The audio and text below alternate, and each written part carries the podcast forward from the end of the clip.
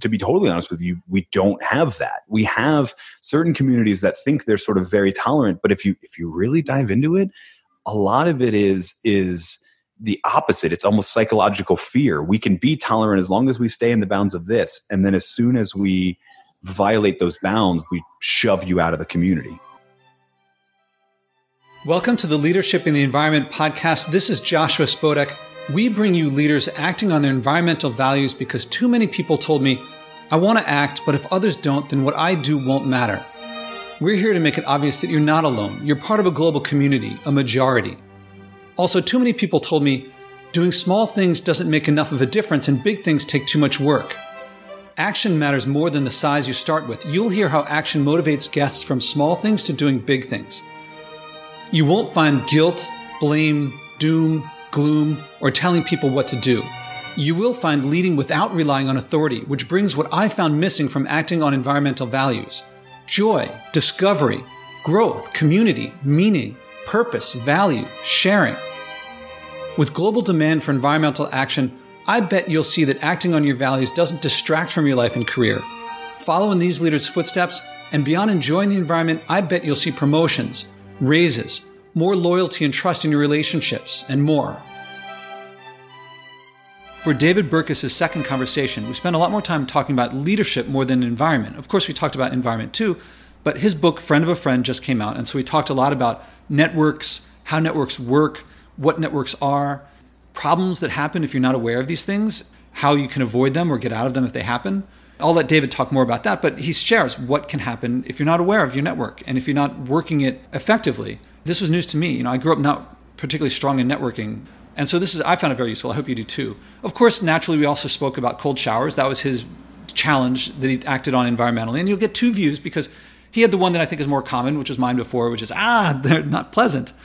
I shared a bunch more that people who know me a lot or read my stuff on cold showers, they'll have heard before, but I think it's valuable to hear this, that stuff again. Let's take it away with David, leadership, environment, cold showers, burpees. Here we go.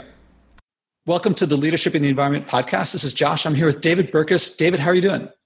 I'm good. Life is good. We've had a it's been a fun couple weeks. I mean, I guess it's been what like five weeks since we. I shouldn't say it's been a fun couple weeks. Actually, um, it's been a fun last week because I got done with my month of cold showers, and so now it's more enjoyable than it was yeah, so, the last couple weeks. So uh, yeah, cold showers not easy. It's not. So I, will tell you my my strategy. I read a lot of the articles that you sent over, and so my strategy was to sort of ease into it.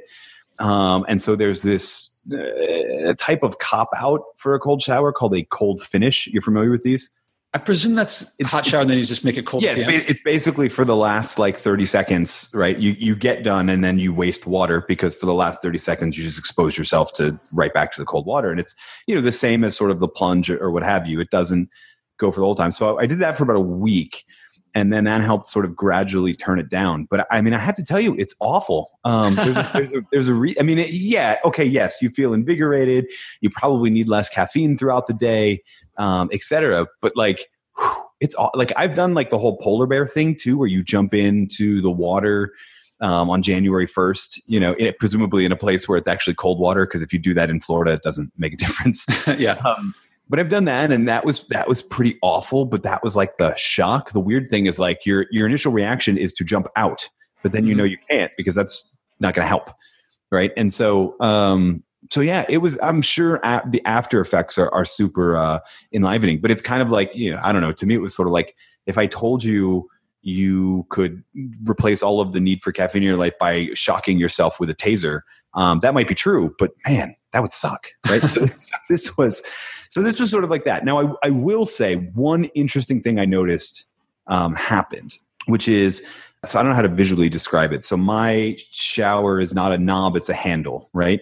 And if you and the and the off position is basically 90 degrees right? So like if you're thinking of a compass it's due east uh-huh. right? And the hot like when to, to be hot enough to where i would have considered it to be tolerable was about you know 90 degrees or, or, or to the left of that straight zero due north right? You, you see what i'm saying? Uh-huh. so you turn it to the left about 90 degrees due north um, that would be about acceptable hot. Now I find, especially if it's like post um, exercise, around only about a 45 degree turn is sufficient. So it's definitely colder than it was, right? But it's also you know tolerable. It's not a shocking level of cold. So I would say that I, as a result of the challenge, I'm taking a colder average shower.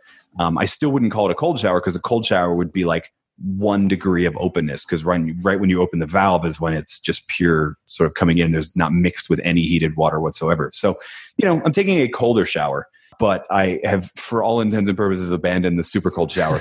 Man, it's awful. It sounds like uh, I'm, I'm in the middle of a salt challenge where I haven't added salt. Once or twice I've done it, but it's like I'm not adding salt to stuff because I read that it doesn't take long for your taste buds to adjust or de-adjust to oversalting. And yeah, it's it's totally the case. Like flavors are coming out that never came out before. I'm definitely going to put salt back into my food eventually because I do like the taste of it, but not like I used to. I, I put in I put a little bit of soy sauce on something uh, maybe it was a couple weeks ago, And I was like, wow, this is one salty and two so flavorful. So hmm. You might be getting something like that. That the well, that's uh, I mean that's that's probably true. Yeah, yeah, yeah. I think it's totally that way. And now I think I you know I'm not going to go back to the same level. So if, if from the from the environmental end, like we're still using less energy because there's less energy to heat that water and what have you. And So I don't feel like I need uh, as hot but I de- you definitely I don't I feel like you definitely need a little right and I live in a was, warm climate too that's what's funny you picked this challenge. What was what was the value behind it for you? Uh, I mean, so to me, I was I was interested in it because I uh, I knew I was coming on your show and I knew you do challenges and I needed to find something.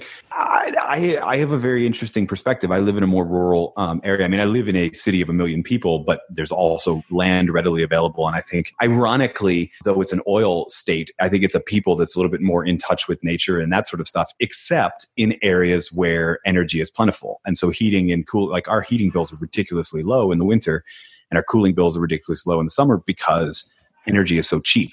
Mm-hmm. And so I was like, all right, was I got to do something with sort of energy. Um, I have a six year old and a four year old. So the idea of like trying to do less with lighting and that sort of stuff's never going to work because I can't keep track of how many lights they're leaving on in the house and all that sort of stuff. So then it was like, okay, well, there's that one. And then uh, truthfully, because it was you, I also know all of your work around morning routines and all of that sort of stuff. So I thought, okay, it should probably be something in the morning. And that's when it kind of hit me. I don't remember if I had been exposed before our conversation to something you specifically talked about with mm-hmm. cold showers, but certainly something you shared, et cetera um, in talking about your morning routine.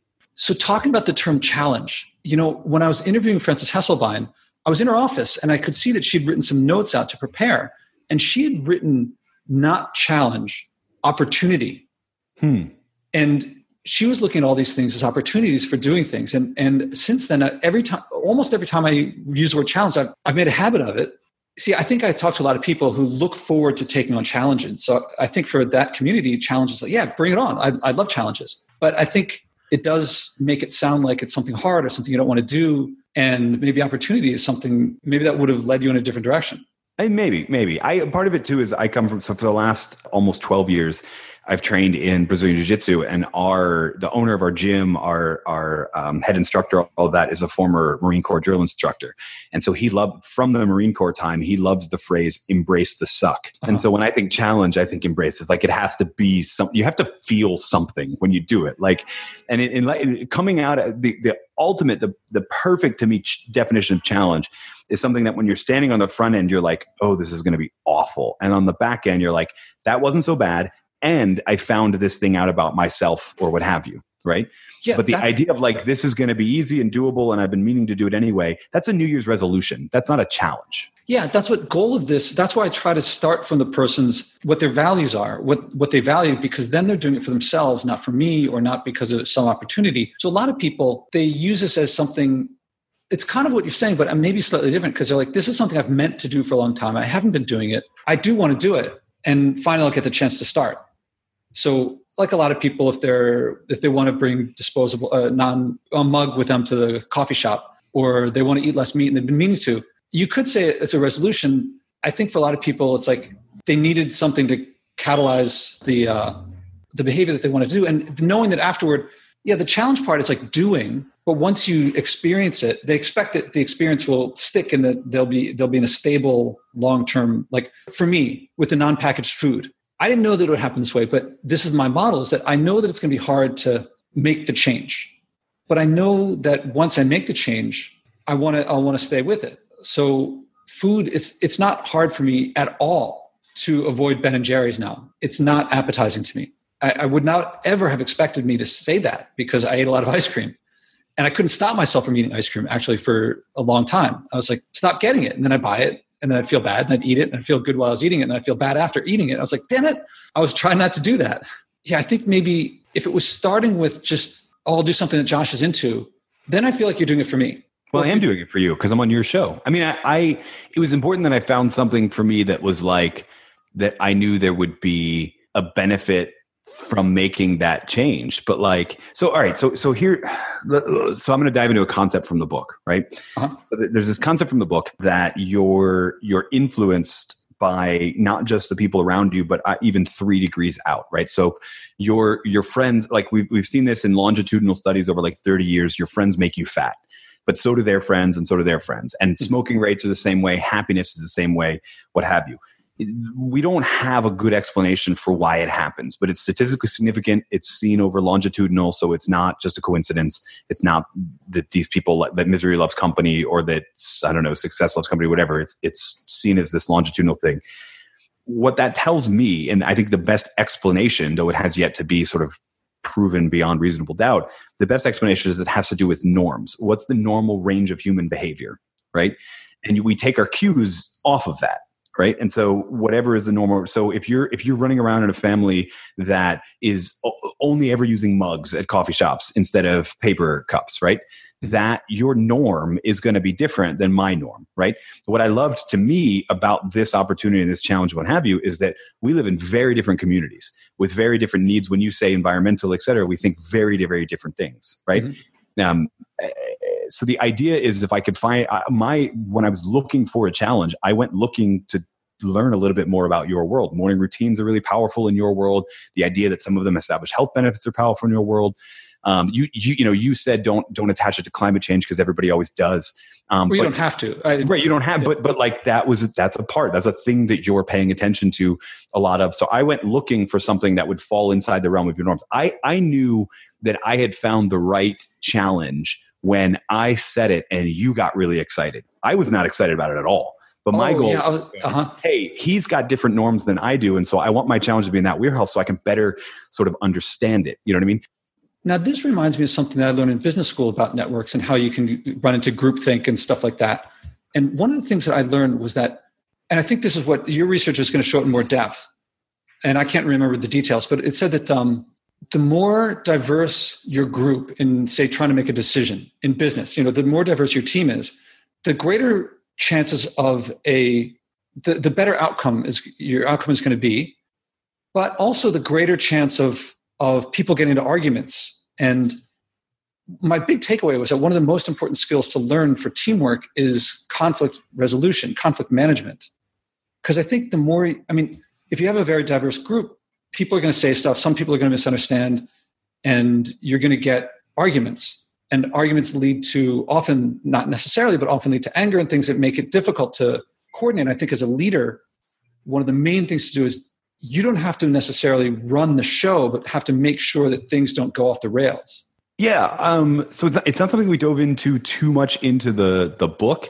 Um, but I've seen that research, and I think you know, I don't. I didn't look at it as conflict resolution. I've always seen it as you know, as a as a team leader, what your goal should be is to have uh, the most diverse team as possible while still being in the bounds of psychological safety. Right, Amy Edmondson's idea of psychological that people feel, and and truthfully, right now, we, to be totally honest with you, we don't have that. We have certain communities that think they're sort of very tolerant, but if you if you really dive into it, a lot of it is is the opposite. It's almost psychological fear. We can be tolerant as long as we stay in the bounds of this, and then as soon as we violate those bounds, we shove you out of the community, right, and go right to sort of like yeah, so much of uh, that. But, but no, you're exactly right. So the, the more the more diverse teams win, but only if there is psychological safety.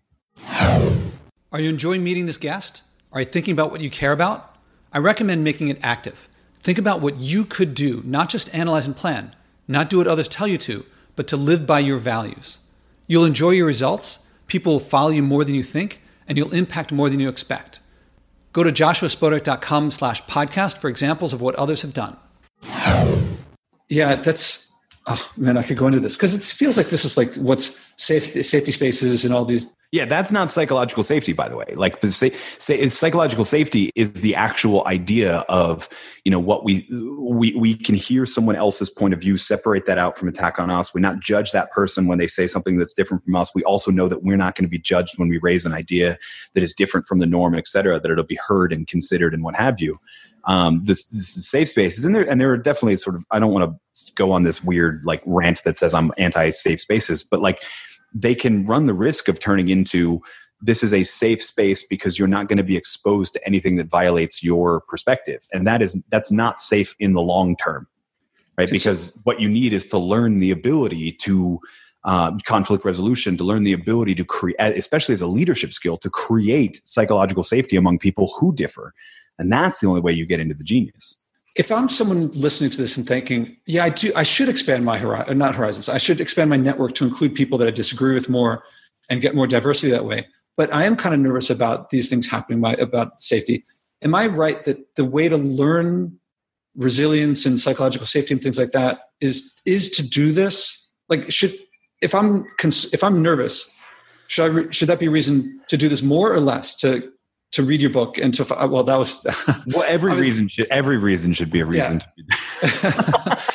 i mean should you know, I, should I be should that motivate me to do it? To expand my network? Yeah i think in general. So so and and, and i don't think you know this is where we get into what are we defining as challenge? Like i don't think you you took a a big challenge of like hey there's this world of 63 million people and i don't know a single one of them right? So i want to go meet as many as i can i don't think most of us need to start from that and that's an idea that i think makes some of us nervous. Otherwise we would have already had this result and, and by the way like i'm looking at the current landscape and the landscape heading into fall 2018 and i'm thinking this we haven't figured this out. Like this is still like we haven't yeah. learned that lesson yet. But i think i think where you start is is smaller scale. I what i coach a lot of people to do is to audit their network. So look at let's say the top two dozen people you interact with the most right? So go back through your phone records, email, text messages, social media, all of that sort of stuff, um, even into like your meeting invites to see who you're meeting with if you want to do this in a work capacity.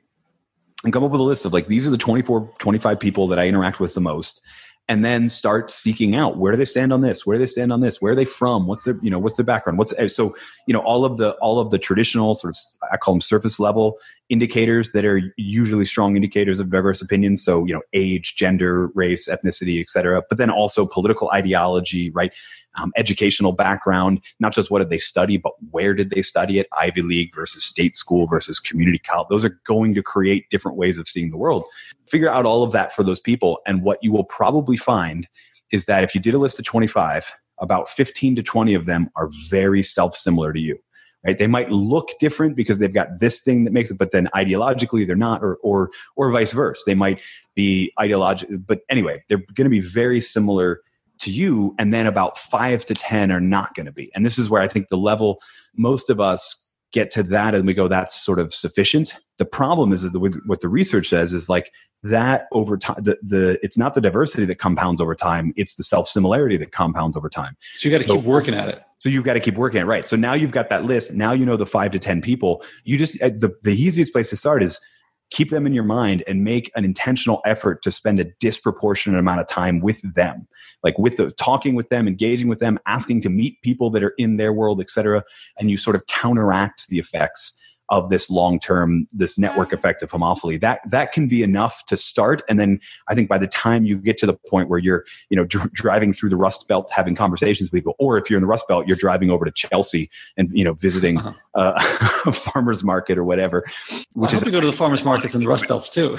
Oh yeah i know. That i was actually about to say that's that's what's really funny is you'd be driving and you're going to visit or smorgasburg right? You're going to go visit that you drive from that those communities that that can happen eventually. That's my point. I think you start with who's in your current network and knowing that unless i do something intentional i'm going to tend towards self similar so i need to intentionally tend towards not.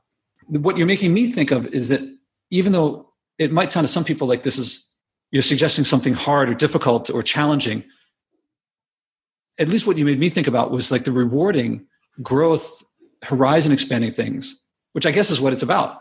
Like you're not writing this book because you're like, oh, I did this thing. It's really hard. It's grueling. Now you do something hard and grueling too. I think you're doing something that's effective, and you you seem pretty happy about what you're doing. Yeah, I mean, uh, the cold showers thing was pretty awful. so I wouldn't go back to that. But no, I mean, I, I, yeah, I, absolutely. I, I, uh, what I kept struggling with is, I mean, this is a book about networking, and I am not your stereotypical, well dressed, slick back haired, knows everybody, can walk into a restaurant and the maitre d sits them by the window and blah blah blah type person. On the other hand, I deliberately live in a less populated city. Um, I deliberately live in a, a, different part of the country than the one that I grew up in, and one that makes it harder to um, to build out in the network to do what I want to do professionally, especially if you don't fly, but I do. And yet, I've managed to grow one that's sufficient. I wouldn't say my own network is massive, but it's sufficient. And when I came, when I started looking into the research, a lot of what I realized was that it's sufficient because I've accidentally been in line with what a lot of this research says. I'm, I'm not the pinnacle of any one example, but when you start to make them little habits and they happen to be in line with that, good things happen. All right, I want to go back to the environment because for me, a big thing is I see. I, think I understand what you said about, uh, and, and correct me if I, if I say it wrong, but you saw this as an opportunity to grow and expand in a way because Josh is doing this stuff and Josh is doing different things, and I can do something to to expand my horizons in the direction that Josh is moving in or that Josh is in. Independent of me, is there does the environment is there something that the environment really means to you? So I mean, I would go back to my answer from the first episode too, which is, I mean, no, in the capacity of, I think she's a big planet. I think she can take care of herself, and if we screw it up and we all die, um, has a tremendous capacity over a, a time scale that we're not capable of fathoming of repairing herself. She's going to be fine we're the ones that are not going to be fine. So like, I, I think, I, I, think what I said in the first episode was, I don't care about the environment. I, I care about people. Mm-hmm. Right. And so if we're doing things that shape the environment that are making other people's lives harder or that are making it much, much less likely that we're going to be able to survive, that's a problem. Right. And, and so it's kind of weird because I think, especially when you think about the environment, like that, that perspective, and that's, I would say that's a, that's an attempt to expand my horizons to understand one community and then understand um, another one. And, and when you get to that, you arrive at a place where you're like, we should probably simultaneously be looking at ways to conserve and ways to do less damage to the environment while we also look at ways to continue to thrive as a species in the environment we're about to inherit because of our choices today right? So like so i'm i'm just as interested in uh, we're going to go back to this one because it's the easy one. I'm just as interested in ways that we can reduce our carbon footprint as i am in ways that we can scrub carbon from the atmosphere and or other ways that we can lower the overall temperature um, without having to do that right? Because it's going to whatever solution we arrive at is going to be both end anyway. And so what i try and remind myself is it's not about we will never be able to take the planet back to what it was 10,000 years ago intentionally by ourselves if we're still here. What we can do is figure out, okay, what's the optimal thing for us and for all of the other species and then move towards that and that's actually a both end it's not a pure reduction and it's not a pure sort of fancy innovation where we're all you know living in uh, whatever you call that thing where you where you know like what Elon Musk wants to do with Mars, where you're trying to rebuild oh, terraform. Terraform, right? Yeah. Thank you. I don't know why I was. I mean, actually, I know why I was blanking on that. It's an incredibly difficult to remember word. it's going to be a, a, sort of a mix of both ends. So, so you know, I don't, I don't, like I said at the time, I don't, I don't necessarily care about the environment as much as I care about people and uh, the ideas of like um, one of the other reasons I was attracted to water is like it's. I interviewed Scott Harrison for the book, and it's still it boggles my mind that there's still hundreds of millions of people without access to clean water. That's a huge problem, right?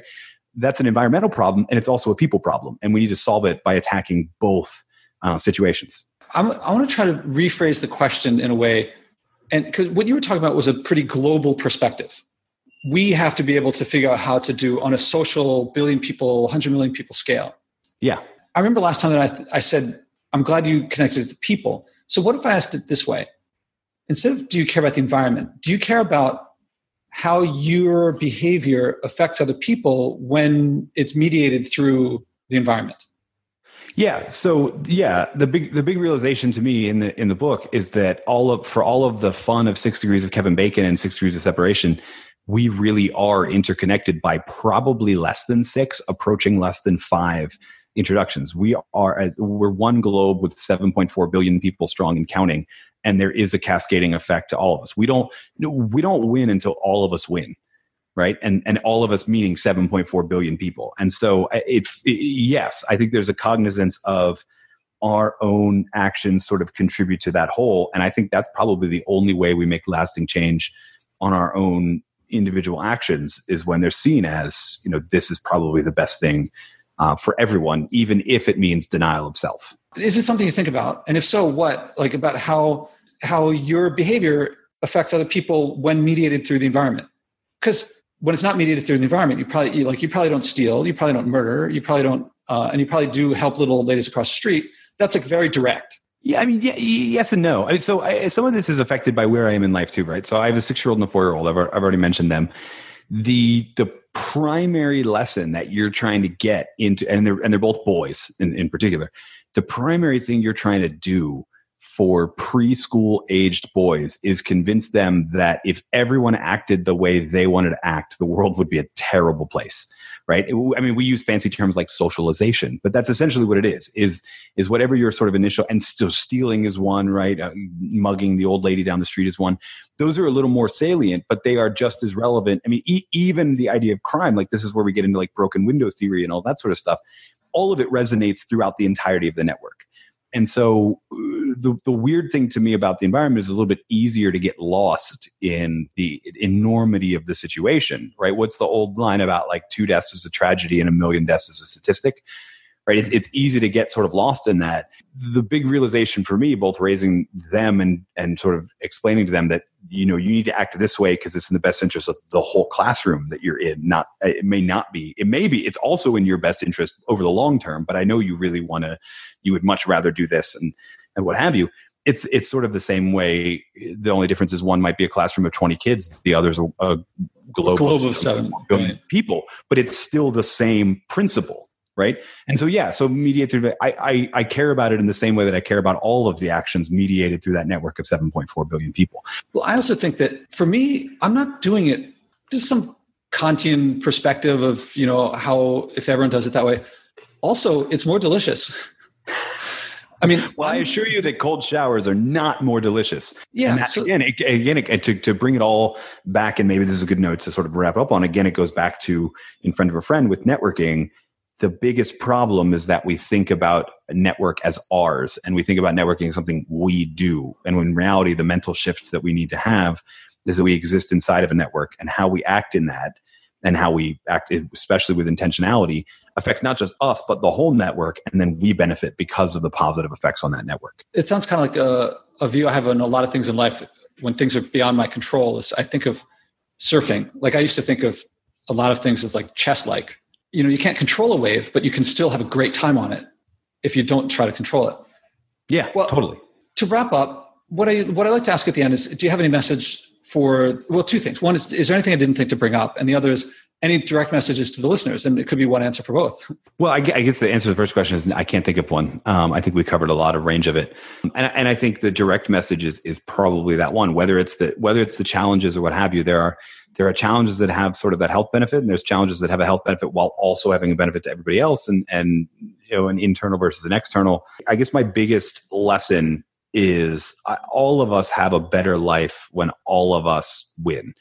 And i think that it, to, it's the it's the same with networking that you um, you don't build your network you don't grow your network you don't have a network. Networking is not even something you do you just exist inside of one. And everything gets better when you start from that angle and you make it your goal to understand the network you're already in better and help that network grow in value. That value will inevitably spill over to you, but that's not the point.